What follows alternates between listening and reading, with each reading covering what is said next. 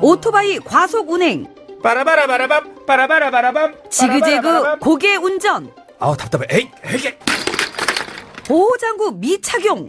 이륜차 운행자가 증가하면서 교통사고도 증가하고 있습니다. 특히 이륜차 사고는 충격을 흡수할 차체가 없고 곧바로 전복사고로 이어져 사망률도 매우 높습니다. 규정속도 준수, 인도주행 금지. 그리고 이륜차 운전자의 안전띠, 보호장구도 꼭 착용하세요. 이 캠페인은 TBS와 안전보건공단, 서울지방경찰청이 함께합니다.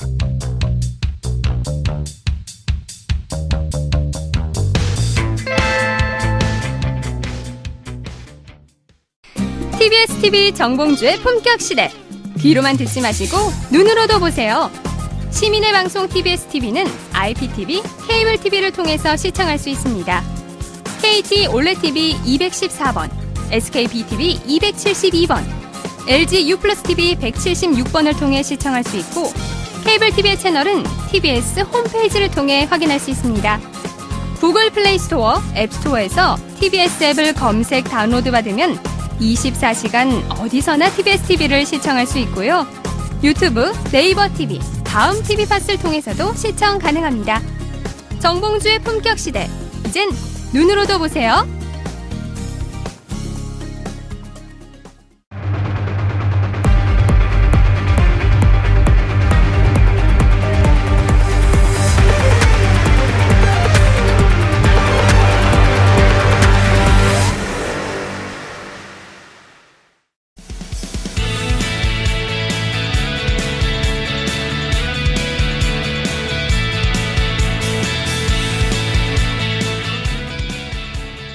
고품격 정보만을 제공하는 정직한 시사 프로그램 정봉주의 품격시대 정봉주입니다. MB 블랙리스트에서 공영방송 장악시도까지 이명박 정부 국정원에 대한 의혹이 쏟아지는 가운데 이번에는 당시 국정원이 여야를 가리지 않고 정부 비판 인사에 대해서 전방위 제압 공작을 펼쳤다는 의혹이 새롭게 나왔습니다. 그리고 원세훈 국정원의 정치 공작 첫 타겟이 노무현 전 대통령이었던 정황도 드러났습니다. 노무현 대통령 서거 후 국정원은 대통령의 서거는 본인의 선택이며 측근과 가족의 책임이란 심리전을 펼쳤고, 노 전 대통령에 대한 견제는 2년 뒤 서거 2주기에도 계속 이어졌습니다. 위기 때마다 보수 진영이 노 전 대통령 이슈를 꺼내드는 이유는 과연 무엇이었을까요? 또 적폐청산을 정치 보복이라 읽는 논리는 과연 어떻게 이해해야 할까요? 어제의 범죄를 벌하지 않는 것은 내일이 범죄에 용기를 주는 것과 똑같이 어리석은 짓이라는 충고를 정치권에 보내겠습니다. 9월 26일 화요일 정봉주 품격시대 시작합니다. 댓글 사건으로 4년형을 받고 구속 수감된 원세훈 전 국정원장이 26일 오후 피의자 신문으로 다시 검찰에 출석했습니다. 불법 정치 공작을 주도했는지, 그리고 이명박 전 대통령에게 이런 사실을 보고했는지 추궁당할 것으로 보입니다. 마침 원 전 원장 검찰 소환 하루 전 국정원 TF 조사에 따르면 당시 국정원이 자칭 보수를 표방한 미디어워치 창간 과정부터 깊숙이 개입하고 이 과정에서 4억 원가량의 기업 광고를 수주한 것으로 드러났습니다. 미디어워치는 박근혜 전 대통령 탄핵 무효를 주장하는 변희재 씨가 대주주 겸 대표 고문으로 있는 언론 매체입니다. 이에 변희재 대표는 광고 수주는 자신이 직접 했으며 국정원 직원이 실적을 위해 허위 보고한 것이라고 반박. 이런 극우 언론 활성화는 모두 원세훈 전 원장 관여하에 이루어졌습니다. 특히 검찰은 원 전 원장이 재임 시절 이명박 전 대통령을 수시로 독대한 정황을 파악했습니다. 원세훈 전 원장은 이명박 전 대통령으로 넘어가는 키맨으로, 원 전 원장이 과연 오늘 검찰 조사에서 어떤 진술을 할지 귀추가 주목됩니다.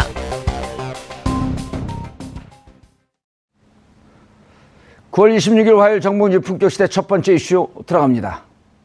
원세훈 전 국정원장이 지난 30일 법정 구속된 뒤 첫 검찰 조사에 나선 가운데 이명박 정부 시절 국정원이 벌인 불법 행위가 또 나왔습니다. 모든 방법을 총동원해 여야 인사 제압 활동을 벌인 정황이 발견된 건데요.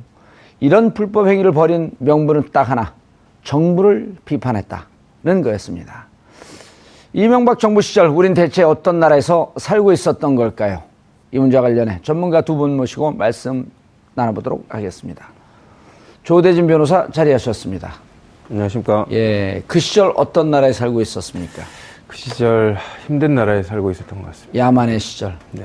우리는 짐승의 통제를 받고 있었다. 그렇습니다. 힘들었던 것. 곤충인가요? 짐승.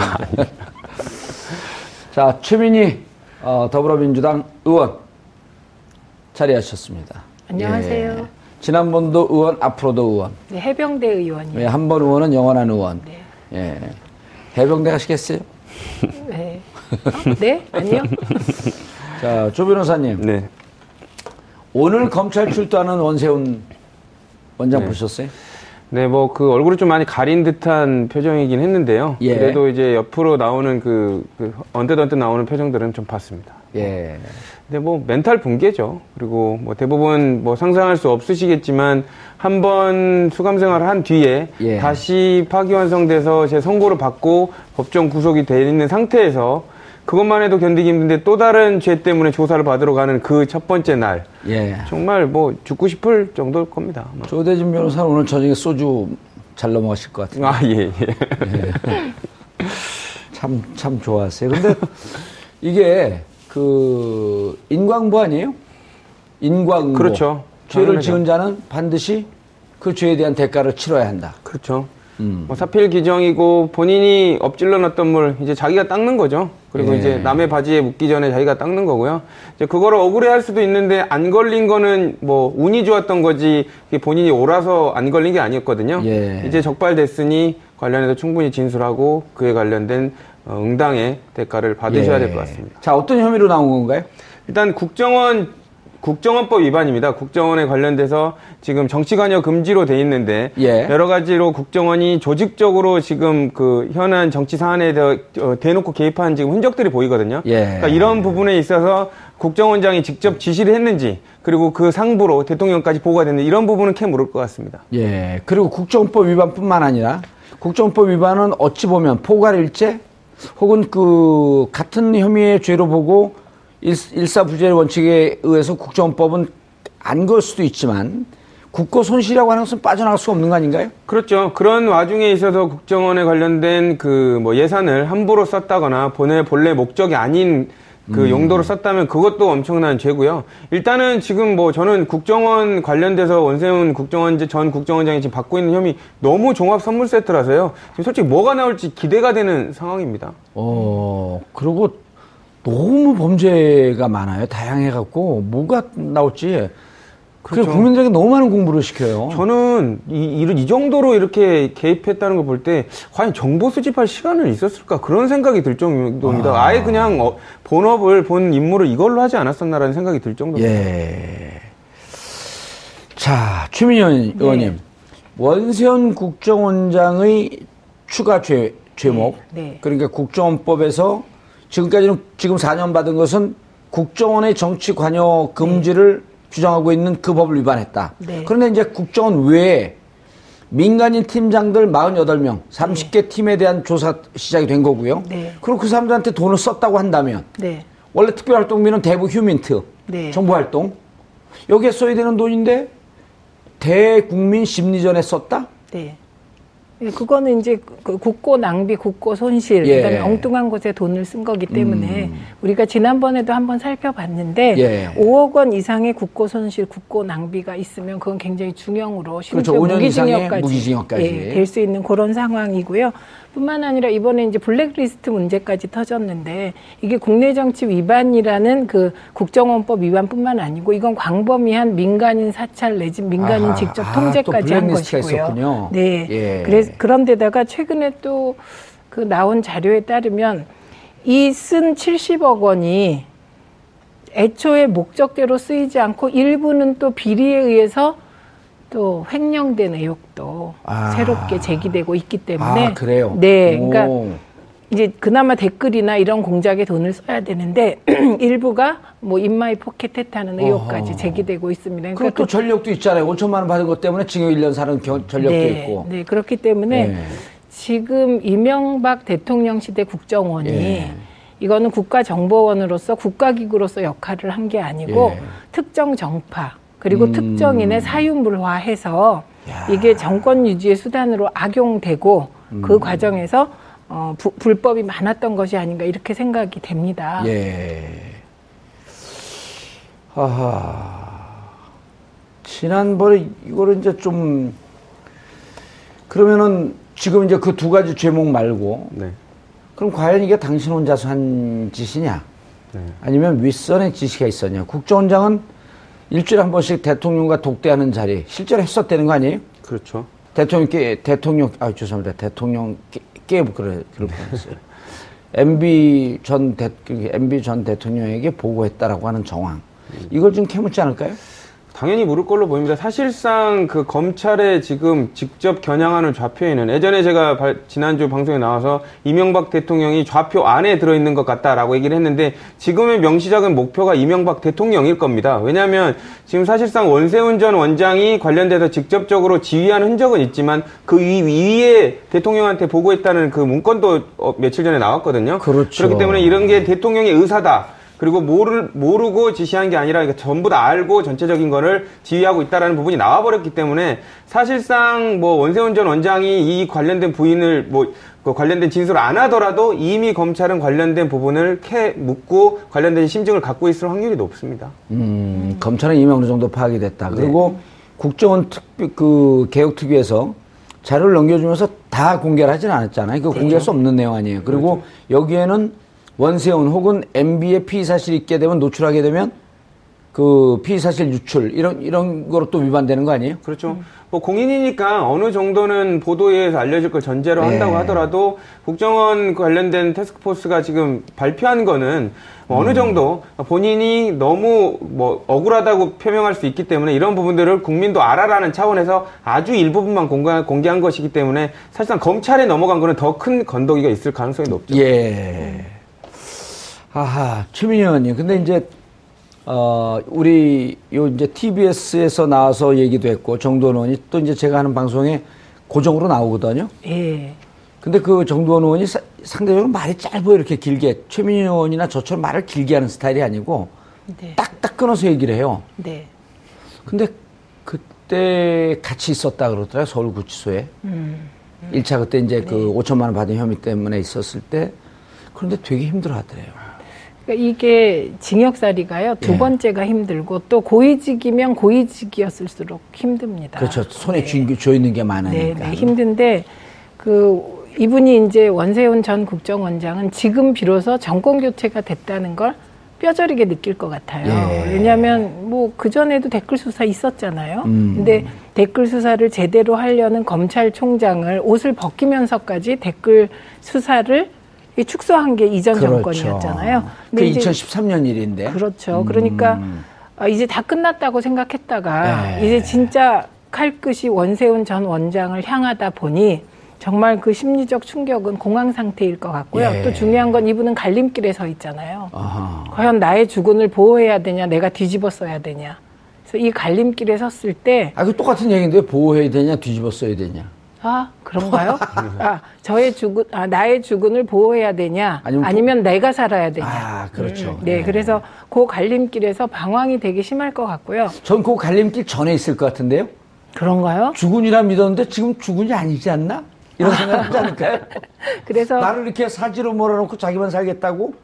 이런 배신감이 있을 수도 있겠죠. 그리고 이분은 객관적인 정황상으로 보면 이분이 정치를 계속할 것도 아니고요. 예. 이분이 한 행동 모두가 정파적인 목적에 따른 행동으로 보이잖아요. 예. 그리고 특히 박원순 시장을 압박한 거, 국정원이 사찰한 것은 그 당시에 박원순 시장의 위치가 뭐였느냐를 보면 명확해집니다. 예. 이게 이명박 대통령이 엄청난 차이로 당시에 여권을 이기고 당선된 이후에 좌파 척결 분위기가 엄청났잖아요. 그랬죠. 그래서 상대적으로 진보 개혁 쪽의 분위기가 좀 침체되어 있었는데 그게 서울시장 재보선부터 분위기가 확 달라지잖아요. 무상급식과 함께.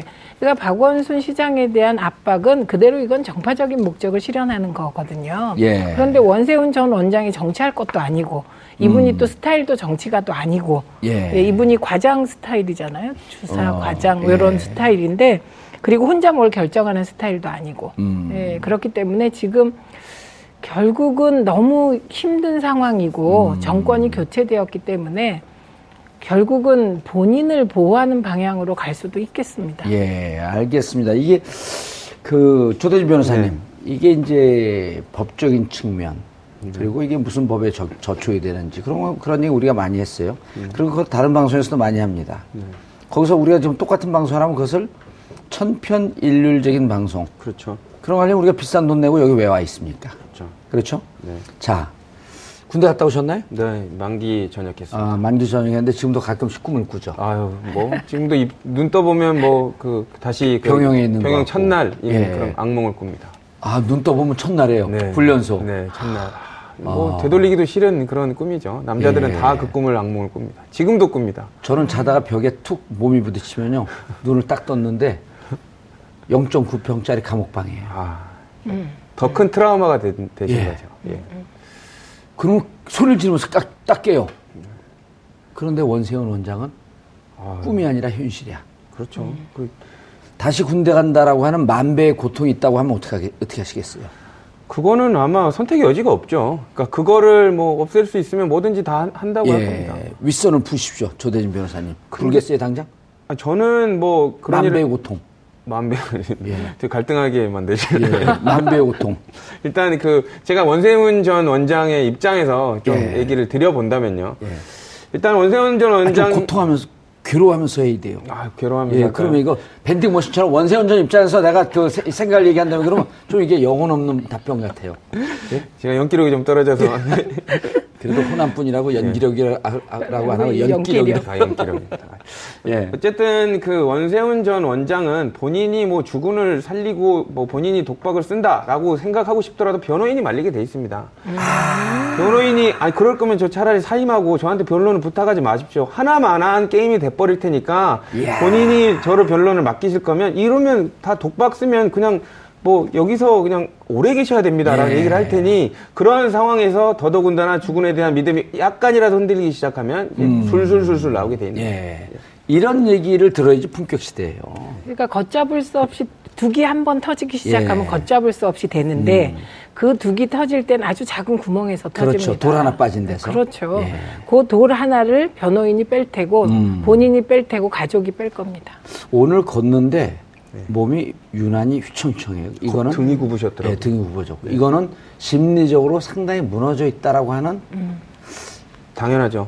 예, 변호인을 접견을 하고 왔을 겁니다. 그래서 당사자가 이미 재수감돼 있는데 추가 기소돼 가지고 나오는 피고인들이 첫 번째 변호인한테 물어보는 거, 이게 어느 정도 크기고 내가 더 얼마 정도 살 것 같냐를 물어봅니다. 예. 그러면 그 변호인이 답변을 하죠. 어느 방향을 선택하시겠습니까? 뭐 그러고 물어봤을 거고, 그러면 본인이 더 좀 덜 사는 방향을 선택했다면 저 자세가 될 수밖에 없는 거죠. 나는 이제 검찰한테 숙여야 되는 입장이다 예, 라고 이제 생각을 하고 나왔기 때문에 저런 저 자세가 나오지 않았나는 생각이 듭니다. 아니, 우리 그 과거에 학생운동하고 들어갔을 때 네, 어떻게 하시겠습니까? 그러면은 여기서 10년을 썩 때려도 나는 그렇죠, 전두환 군사독재정권에 그렇죠, 예, 민주화와 통일을 위해 이 한 예, 목숨 초계와 같이 바치리. 아, 15년 나올 것 같은데요? 그래도? 그때는 그랬습니다. 아, 네. 지금도? 지금은 안 들어갈 겁니다. 아, 지금도 놓치지 않아요. 네, 제가 그리고 감옥 가고 싶어 이거 안 하잖아요. 네, 그리고 네, 그 지금 원세훈 전 원장 같은 경우는 예, 그 지켜야 될 무엇이 없잖아요. 가치지향적인 분이 아니잖아요. 네, 그렇기 때문에 그러네요. 저는 무너질 수 있다고 생각합니다. 그러니까 지켜야 될 무엇, 예를 들어 네, 보수의 가치, 네, 아니면 현재 지금 다시 집권할 가능성이 있는 MB, 네, 혹은 무죄를 받을 가능성이 있는 박근혜 전 대통령, 네, 이걸 지키는 것이 아니고 네, 이미 이거는 다 흘러간 물이고, 그쵸, 흘러간 물도 그냥 물이 아니라 아주 그냥 쾌쾌히 썩은 물이 됐거든요. 네. 근데 내가 지켜야 될 것이 없죠. 없죠. 그렇기 때문에 4년형을 받았을 때 이 종이를 쥐고 이렇게 떨든 사람이 있었어요. 누군지 아세요? 원세훈 원장의 부인. 그렇죠. 왜 우리 남편만 이 고통을 감수해야 하느냐? 네. 재판은 혼자 받는 것이 아니고, 그렇죠, 가족이 같이 봤죠. 그리고 또 하나는요. 지금 우리가 알고 있는 공개된 자료는 빙산의 일각일 수 있다고 생각합니다. 그래서 그러니까 제일 그 검찰에 조사받을 때 꼼짝 못하는 게 증거 딱 들이댔는데 이 증거가 옴쭉달싹 못할 증거라면 정말 어쩔 수 없는 건데 저는 그 정도의 증거가 있지 않을까 생각해 봅니다. 다 나왔죠. 그 민간인들. 그리고 이 모든 자료가 국정원 메인 서버에서 나온 자료들이란 말이에요. 그걸 어떻게 파기합니까? 파기할 수가 없었던 거죠? 일단 국정원장, 원세훈 국정원장이 변론 방향을 잡기는 참 쉽습니다. 변호인 입장에서는. 그러니까 자기 위에 상급자가 있기 때문에 그 상급자가 나의 가치관과 다르게 일방적으로 밀어붙였기 때문에 나는 국정원장이었지만 수동적으로 따를 수밖에 없었다라는 것만 주장을 일관되게 하면 모든 관련된 책임은 재판부도 이명박 대통령한테 갈 것이고 선례가 있었잖아요. 김기춘 그리고 우병호. 또 비슷한 재판이 지금 이루어지고 있는 그 분위기도 원세훈 국정원장이 어떻게 마음먹냐에 따라서 충분히 이용할 수 있는 정황적 분위기입니다. 원세훈 그 국정원장 변호사 그 무료로 내가 하겠다. 저는 절대 저의 가치관과 안 맞는 사람은 수만금을 줘도 하지 않습니다. 아 멋지십니다. 네. 아니 그리고 또 이거 방송해야 되기 때문에 그 바빠서 못 해요. 그렇습니다. 네. 자, 정동원 의원이 그런 얘기를 했어요. 빨리 무너질 것 같다. 감옥 살기 힘들어서 곧 얘기할 것 같다. 근데 저는요, 빨리 지금 한반도도 좀 위기 상황이고, 그리고 그러니까 빨리 지금 진실을 밝히시고, 이 사안을 빨리 끝냈으면 좋겠습니다. 이게 애국하는 길인 것 같아요. 그리고 MB 문제는 빨리 털고 가야죠, 우리가. 그리고 갈 사람들이 이게 이런 거 비정상의 정상화라고 하는 것은 뭐냐면, 감옥 갈 사람은 가고, 안 갈 사람은 안 가고. 그렇습니다. 그런 거죠. 최민희 의원도로 지금 감옥 가라면 이상하잖아요. 그렇죠. 근데 아니, 얘도 들지 말아주세요. 고통스럽죠? 네. 아니 오늘 검은 옷을 입고 오셨고 또 파란 나비이신. 네, 저 파란색인데 여기 파란색. 알겠습니다. 그런데 이제 그러면 상당히 MB 측에서 지금 불안해하는 것 같다라고 하는 얘기까지 했어요. 네. 정두원 의원이. 네. 저는 보기에는 변호사들도 이제. 어떤 부분이 이제 누군가가 기소가 되고 조사를 받을 때 주변 사람들의 반응을 보면 대충 그림이 나옵니다. 만약에 이명박 대통령이 전혀 MB 측이 문제가 없고 본인이 관여한 흔적이 없었다면 입장을 내놓을 필요도 없거든요. 근데 부산을 떠는 거, 이게 오히려 더 의심스럽습니다. 야, 그런데 MB 측근이라고 하는 분들이 곧 입장 표명을 할 것 같다. 본인이 할 가능성도 있다고 하는 거죠? 본인이 입장 발표를 해야 되겠죠. 어떤 입장, 억울하다 그럴까요? 이게 대통령 모르고 나라가 이렇게, 이건 박근혜 국정농단은 비교가 안 될 정도로 정말 전방위적으로 이게 들어왔단 말이에요. 저는 대충 헤드라인이라고 하잖아요. 우리가 옛날엔 야마라고 했는데 그게 이런 걸 것 같아요. 첫째는 정치 보복이다. 네, 그래서 지금 할 내용도 국정원이 왜 되게 노무현 전 대통령에 관한 그 마타도와 방향을 정했잖아요. 그게 키워드가 두 개입니다. 하나가 뇌물이라는 키워드고요. 또 하나가 가족 책임이라는 키워드입니다. 그래서 저는 요 키워드 플러스 정치 보복을 다시 활용할 것 같습니다. 그런데 그게 별로 국민들에게 먹힐 것 같지는 않습니다. 일단 2009년 10월 10일 그다음에 2010년, 2011년 요거를 조금만 정리를 좀 해 주시죠. 그때 어떠한 MB 국정원의 비방전 지시와 실행했던 내용들. 구체적으로 좀 최 의원님 좀 정리 좀 해 주시죠. 네, 이게 2009년 5월에는요. 화면에 곧 뜰 수도 있는데 2009년 5월에는 화면에 떴네요. 이상돈의 비판 퇴출을 유도하는 심리전을 전개할 것을 구체적으로 지시합니다. 그리고 조치사항이라고 되어 있는 거 보면 실천했다는 거예요. 그대로 지시사항대로 이상돈을 비판하는 심리전을 전개했다는 겁니다. 그 다음에 2009년 5월에 또 노 전 대통령께서 서거하잖아요. 그러니까 그 서거의 책임이 좌파에 있다는 점을 알릴 수 있는 논리를 개발하라. 이런 지시가 5월 29일 날 내려오고요. 그래서 저거는 정말 끔찍하네요. 노무현 전 대통령 서거한 게 온 국민이, 많은 국민들, 대다수 국민들이 슬픔에 빠져 있는데 저것을 좌파에 있다는 것을 알릴 수 있는, 저거는 감정마비 증상 아니에요, 저렇게 되면? 네, 저거는 사실은 악한 마음입니다. 예. 사악한 마음. 그런데 그대로 실천합니다. 노 전 대통령 자살 관련 좌파 매체 분열상을 활용해서 사이버 심리전을 전개합니다, 실제로. 예. 예, 그리고 2010년 9월에는요. 박지원 의원의 김항식 총리 후보 폄훼 책동을 강력 규탄하라. 이때 이제 2010년이면 박지원 대표가 활약하실 때잖아요. 예, 예. 그리고 이것도 실제로 사이버 심리전이 전개됩니다. 그리고 그게 이게 이제 지시가 내려오면 보니까 대개 한 4일이나 5일 있다가 실천에 들어간 게 확인이 되고요. 2011년 1월에는 문제 인물들의 비리, 종북 실체 등을 적나라하게 폭로해서 확산시킬 것. 예. 근데 요 문제 인물들이요, 범위가 좀 넓어집니다. 이게 한나라당 안상수, 홍준표, 민주당 박지원, 언론인 윤창중, 기타 이상돈, 조국 등 13명에 대해서 트위터 여론전이 실시됩니다. 이건 뭐예요? 왜 한나라당 안상수, 홍준표 이런 분들도 들어가죠? 이거는요, 당시 MB 정권을 비판하면 무조건 대상이 된 겁니다. 여야 상관없이.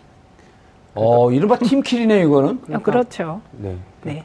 본인들 정권에 마음에 안 들면 그냥 다 포함시켰던 것으로 보입니다. 네, 네. 그리고 요때 2011년에 들어서면, 그리고 그 전에도 그랬지만 박근혜 전 대통령이 예. 여당 속의 야당, 그래갖고 위치를 확고히 한 이유입니다. 그렇기 때문에 뭐 그 여당 내에서도 MB 주변 측근을 제외한 나머지 좀 비판적인 발언을 하면 다 사이버 심리전의 대상이 됐던 거죠.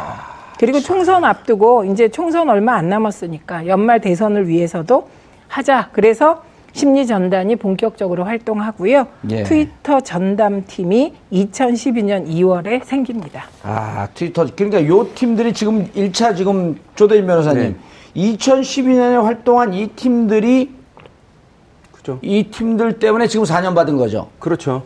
네. 요 팀들 때문에. 그렇기 때문에 이제 추가적으로 그 국정원 관련된 외곽 조직이 뭐 선거라든지 여론에 미쳤던 부분이 뭐 그 이전의 시절에 관련된 거는 아직 수사가 안 됐지만 추가로 수사된다면 추가의 여죄로 아마 추가 기소가 될 가능성이 높아 보입니다. 왜냐하면 행동의 습성이나 방식은 거의 똑같았을 가능성이 높고요. 예. 이런 사람들 조사하는 과정에서 더 구체적인 실행하는 모습들이 나올 수가 있거든요. 그렇기 때문에 아마 좌불 안석일 것 같습니다. 예. 그런데 이제 비판 세력이 한 여야 불문한 무차별 인신공격 심리전도 전개했어요. 네. 이때 이제 총선 앞두고 본격적으로 이게 진행이 된 것 같은데 주요 인사 송영길, 박지원, 이상돈, 홍준표, 정두원, 원희룡, 윤창중. 근데 어머나 죄송합니다. 네. 여기서 이제 특이한 사람이 윤창중 대변인이 좀 눈에 띄는데요. 당시에는 보수편을 들고는 있었지만 사실상 이명박 대통령에 대해서는 이제 비판적인 논조로 계속 박근혜 전 대통령의 그 편을 들었었거든요. 예. 그렇기 때문에 같은 보수지만 그건 모르겠고 어쨌든 우리한테는 불편한 사람 이렇게 지금 테두리를 지었던 것 같습니다. 아, 그게 좋네요. 그건 모르겠고. 네. 그래서 근데 아몰랑. 네. 아몰랑. 아몰랑 맞고요. 거기 보면 이제 조국 교수가 있잖아요. 예. 그런데 교수라는 양해탈을 쓰고 체제 변혁을 노리는 대한민국의 늑대다. 대한민국의 늑대다. 근데 양해탈을 쓴 늑대. 근데 양두구육. 그러네요. 근데 조국 교수는 늑대하고는 좀 거리가 있는 것 같습니다. 그러니까 이 사이버 심리 전단은 되게 이렇게 수준이 낮고 비유도 적절치 않죠. 수준 보면 그 김효진 씨하고 합성 사진이요. 그러면 합성 사진. 그게 당시 국정원의 모든 것을 얘기해 준 거예요. 그 어떻게? 그러니까 실패한 겁니다.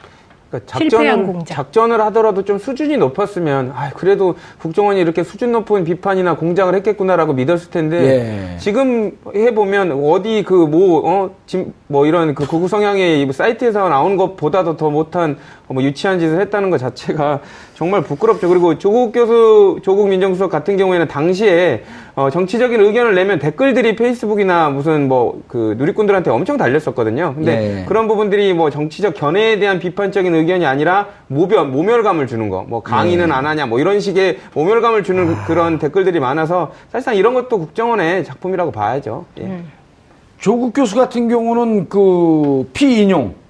피 인용 횟수가 계속 1등을 하잖아요. 논문을 하도 많이 쓰고 연구를 많이 하고 그러니까. 예? 그렇죠. 못하는 게 뭔지 모르겠어요. 조국 교수는. 얼굴도 잘생기시고. 예, 키도 크고. 예. 그러니까요. 예, 그래서 음성도 좋으시고. 참 자괴감을 느끼니까. 예. 뭘 자괴감을 느껴요. 이건 제가 말씀드리면 네. 나름 멋지십니다. 아, 감사합니다. 예. 저희 어머니 이후로 처음입니다. 저번 쪼크도 잘하고. 그 진심이죠. 근데 네. 쪼크가 아니라. 아닙니다. 예. 자, 근데 우리가 지금 이렇게 이상하게 MB 얘기가 나오면 웃음이 자꾸 나와요. 네. 예? MB 얘기가 나오면 웃음이 나와요. 네. 웃음이. 그 MB 때문에 감옥 가시지 않았어요? 아이, 저희는 다 또 용서해요. 아, 네. 그럼요. 아니, 우리는 사람이 미운 거 아니에요. 사람 밉지 않고 그들의 한 그 비불법적 행위 네. 이런 거 좀 뭐 사람이 뭐가 밉겠어요. 가끔가다 뭐 이제 짐승을 미워할 수는 있는데 사람은 안 미워요. 근데 이제 아까 조대진 변호사가 말씀하실 때, 예. 뭐 과연 그 국가정보원이 정보 활동을 제대로 했겠냐 이런 말 하셨잖아요. 예. 근데 실제로 그때 국정원의 실수가 많았잖아요. 근데 국정원이 주력한 요 일 있잖아요. 댓글 달고 정파적인 행동을 하고, 예. 요것도 결국은 잠깐 효과가 있는 것 같았지만 결국 실패한 공작이 되어버렸습니다. 그래서 예. 여기 지금 송영길, 박지원, 조국, 이상돈, 홍준표, 정두원 빼고 원희룡 뭐 전부 다 지금 잘 나가고 계세요. 예. 근데 그 마타도어가 효과가 없었다는 겁니다. 그렇죠. 그런데 이제 이런 비판 세력 제압 논리로 피해본 적이 있다면 또 이득을 본 적이 있는데 이른바 이제 변희재 씨의 미디어워치 돈을 지원하고 심지어는 민간 업체들의 광고까지 따주고 이 내용을 청와대에 따박따박 보고했다는 거 아니에요? 네. 어렸을 때 우리 한 초등학교 1학년, 2학년 때는 이러고 싸우잖아요. 네. 너 내 얘기할 때 웃었지. 너 나쁜 편. 너 안 놀아. 너 내 얘기할 때 박수 쳤지. 우리 편. 이리 와. 너 우리 편. 너 나쁜 편. 이런 거 같아요. 노는 게. 네, 수준이 되게. 예? 변희재 너 우리 편. 돈 줄까? 예. 유치해요. 광고 줄게. 이러한 너 우리 편. 네. 조대진 미워. 네. 저는 너 같은 조 씨가 조국 편. 저는 이제 변희재 씨를 상대방으로 해서 그 다른 분들을 대리해가지고 변희재 씨를 상대방으로 해서 소송을 여러 번 했었는데요. 아, 예, 직접 여러 건 했습니다. 여러 예. 건 했었고 지금 나오고 있는 여러 그 문제들에 관련된 유사한 소송들이었습니다. 예. 네. 이제 느꼈던 게 뭐냐면 당시에 말씀 줬다시피 뭐 유력 매체도 아니고 그렇다고 유력 정치인도 아닌데 무슨 근거 없는 자신감으로 저렇게 세게 공격하느냐라는 그 내부적인 그 변호사들의 그런 얘기가 있었거든요. 이제 와서 만약 이게 사실로 밝혀진다면 그 근거 없는 자신감의 근원이 국정원이었다는 얘기가 되는 것 같습니다. 아, 그 근자감. 네. 아하, 근거 없는 자신감. 근데 요 미디어워치뿐만 아니고요. 이후에도 비슷한 유형의 매체들이 많이 있지 않았습니까? 예. 그래서 그때 문제가 됐던 게 한 매체에 소위 진보 개혁 쪽 인사들을 비난하는 기사가 실리면 그게 돌려가면서 실렸습니다. 그래서 저는 미디어워치뿐만 아니고 그 이름이 비슷비슷했고 비슷한 기사를 이렇게 돌려가면서 실었던 그 매체들도 이번 기회에 좀 조사를 했으면 좋겠습니다. 네. 그리고 이제 그 보면은 변희재 대표하고 제가 방송도 여러 번 같이 했어요. 예? 아, 그래요? 방송도 같이 하고 그랬는데. 본인은 이런 정황에 대해서 국정원 도움 전혀 받지 않았다. 그러면은 이렇게 변희재 미디어워치에 도움을 줬다라고 누군가 얘기하면 이건 명예훼손을 했고 형사로 걸어야 되는 거 아니에요? 당연하죠. 근데 애플 민사? 이 소송 좋아하시는 그게 분이? 바로 그 법조인들이 보기에는 그 어느 정도 일정 부분은 캥기는 게 있다? 캥기는 게 있다라는 표현일 수도 있죠. 예. 그러니까 대한민국 사람들은 말로 하지 않고 고소로 하는 게 일단 그 특성입니다. 그렇기 예. 때문에 민사 소송을 받을 정도로 억울한 게 있으면 당연히 형사 고소를 전제로 했을 텐데 형사 고소를요. 근데 그걸 하지 않았다는 거. 예. 소송만 얘기했다는 민사 소송만 얘기했다는 것도 약간 의문스러운 점입니다. 자, 그리고 각종 이른바 보수 언론 조중동으로 칭하는 보수 언론, 문화일보, 국민일보, 시국 광고를 계속 게재했어요, 최민희 의원님? 네, 시국 광고도 국정원이 뒤에서 예. 사실상 수주했다 이게 있고요. 야. 좀 아까 미디어워치에도요, 이런저런 말하자면 광고 이런 거를 주도록 종용했다는 거 예. 아닙니까? 그래서 그게 총 26개 기업, 민간 기업 및 그 공기업이에요. 그리고 이거는 저희가 그때 일부 인터넷 매체가 좀 정체불명의 매체들이 있었는데 맞아요. 거기에서 의외로 막 공영방송의 그 지배주주, 그러니까 예. 공영방송의 지배구조에 광고도 받고 막 그랬어요. 예. 그래서 그때 이런 일이 어떻게 있을 수 있나. 그런데 그게 지금 다 드러나는 거죠. 그러니까 매체가 되게 매체 규모가 있잖아요. 그럼 예. 그 매체 규모에 맞는 광고가 들어오는 거잖아요. 그런데 매체 규모에 걸맞지 않는 큰 기업의 광고를 따고 어허, 이런 것은 맞아요. 예, 그런 일이 비일비재했습니다. 근데 그때 이상하다고 생각했던 것들이 지금 전부 다 국정원이 공개한 문건으로 확인되는 과정입니다. 그러니까 이런 게 사실은 그 조대진 변호사님 이렇게 시국 광고를 내요? 이게 대북 무슨 정보, 휴민트 활동 이런 등등과 관계가 있나요? 전혀 없죠. 이런 것도 그렇게 되면 국고 손실에 들어가는 거 아니에요? 당연히 들어갑니다. 그러니까 왜냐하면 자기 업무 영역과 관련된 부분에 돈을 써도 그 부분이 근거가 없는 부분을 쓰면 국고 손실에 관련된 횡령 배임이 되는데 심지어는 그렇게 해도 되는데 아예 관련이 없는 국내 정치에 관여하면 안 되는데도 불구하고 그 돈을 썼거든요. 당연히 예. 국고 손실에 관련된 배임 횡령 되고요. 그리고 이제 이런 부분들이 그 선거에 관여하기 위해서 했다면 공직선거법 위반도 되고 그리고 직권남용 뭐 다 안 걸리는 게 없습니다. 근데 공직선거법 위반은 그 공소시효가 지났잖아요. 그렇죠. 하지만 이제 더 큰 것들이 있기 때문에 관련된 부분들이 공소시효는 지났지만 공소장에 쓸 때는 관련된 부분들이 뭐 참조해가지고 검사가 아마 구형을 하거나 공소장을 쓸 가능성이 높습니다. 예. 그 어떻게 생각하면 이런 면도 있습니다. 그 이명박 박근혜 정부 시절에 그동안에 네. 오랫동안 시민단체 활동을 하고 오랫동안 자연 발생적으로 스스로 커온 인터넷 매체들이 있습니다. 이게 진짜 참 언론 영역인데요. 예. 이런 부분들이 굉장히 어려웠습니다. 그리고 시민단체의 경우는 그 지원 규정, 지원도 거의 하지 않았을 뿐만 아니라 굉장히 어려웠는데 그 이면에 정체불명의 이런 인터넷 매체를 직접 지원하고 그리고 실제로는 국정원이 실질적인 오너였다는 의혹까지 제기되고 있거든요. 예.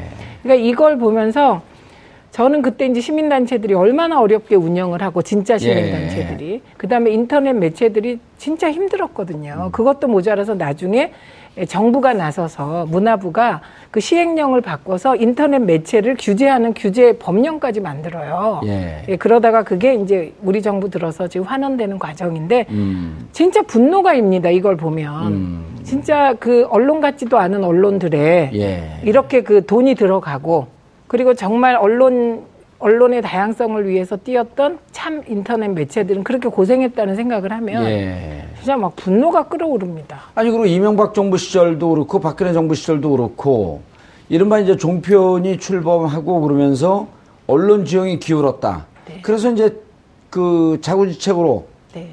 나타난 게 이제 이른바 그 팟캐스트. 네. 스스로 이제 네. 이 청취자분들 찾아서 듣는 거. 근데 이명박 시절, 박근혜 대통령 시절에 팟캐스트 규제하는 법을 만들겠다? 네. 라고 하면서 계속 시도를 했잖아요. 그렇죠. 먹검수 등이 네. 정말 굉장히 고마운 분들입니다. 그런데. 나모수. 네. 먹검수, 나모수. 예. 네. 그런데 이제 그런 인터넷상의 자유로운 소통. 예. 그걸 막기 위해서 별짓을 다 했고요. 그 다음에 소위 네이버나 포탈은 어떻게 규제가 안 되는 영역이라고 봤잖아요. 예. 근데 포탈 규제법을 몇 번이나 19대 때 그때 이제 새누리당이죠. 예. 새누리당이 올렸지만 이제 저희 당이 반대해서 번번이 좌절됐고요. 그러니까 지금 신문 장악, 방송 예. 장악, 종편 만들어서 장악 이것도 모자라서 인터넷과 SNS 공간까지 장악하려고 했던 사건입니다. 이게. 예. 조대진 변호사님 그런데 보니까 국정원 TF 조사에 따르면 당시 청와대 기획관리비서관, 민정수석실, 홍보수석실 등에서 선거와 관련된 자료 등을 국정원에 요청을 했어요. 네. 그렇다고 한다면 이제는 원세훈 원장 입장에서 이게 나 혼자 한 일입니다. 네. 청와대 무관한 일입니다. 준비된 것을 청와대 자료를 줬고 네. 자 자료를 줬다지만 혹은 구두로 청와대에서 우리가 직접 할 수 없으니 이러이러한 걸 준비하고 이러이러한 걸 기획해서 자료를 만들어 놓으십시오. 네. 이렇게 했을 가능성. 그렇다면 국정원이라고 하는 것은 결국 한 정권의 우산 속에 그대로 있는 거 아니에요. 그렇죠. 그러니까 지금 뭐 아까도 말씀드렸지만 원세훈 전 원장이 그리고 지금 이 사건을 바라보는 모든 법조인들은 비슷하게 생각을 할 겁니다. 원세훈 전 원장의 변호인도 그렇고 기소하는 검사도 그렇고 판단하는 재판부도 한 생각이 뭐냐면 원세훈 전 국정원장이 무슨 혼자서 부귀영화를 누리겠다고 이런 거를 다 하겠느냐. 그렇기 때문에 이런 부분들은 결국 청와대의 전체적인 큰 그림화에서 이루어질 수밖에 없다. 이렇게 보는 게 타당할 것 같습니다. 예, 알겠습니다. 아, 두 분 시간 내주셔서 감사하고요. 인사하시고요. 이제 끝났어요. 집에 가셔야죠. 예. 자, 오늘 법정에 출두하는 원세훈 전 국정원장의 모습은 보는 사람들의 모습에서 보는 사람들이 많은 생각을 하게끔 한 것 같습니다. 멘탈이 무너진 거 아니냐. 이제 모든 사실을 제대로 얘기할 때가 온 거 아니냐 하는 기대를 받기에 충분했습니다. 감옥살이가 좀 힘들겠지만 역사 앞에 진실을 제대로 밝히는 그런 마지막 용기를 원세훈 전 국정원장에게 부탁드리겠습니다. 정봉주 품격시대에서는 여러분의 소중한 의견 받습니다. 샵5400으로 주제에 맞는 다양한 의견 문자로 보내주시기 바라겠습니다. 100원의 정보 이용료가 부과됩니다. 한 발 더 깊이 들어가는 시사분석, 여러분은 지금 생방송으로 진행하는 정봉주 품격시대와 함께하고 계십니다. 오늘 방송 좋았나요? 방송에 대한 응원 이렇게 표현해주세요. 다운로드하기, 댓글 달기, 구독하기, 하트 주기. 더 좋은 방송을 위해 응원해주세요. 그리고 2부도 함께해주세요.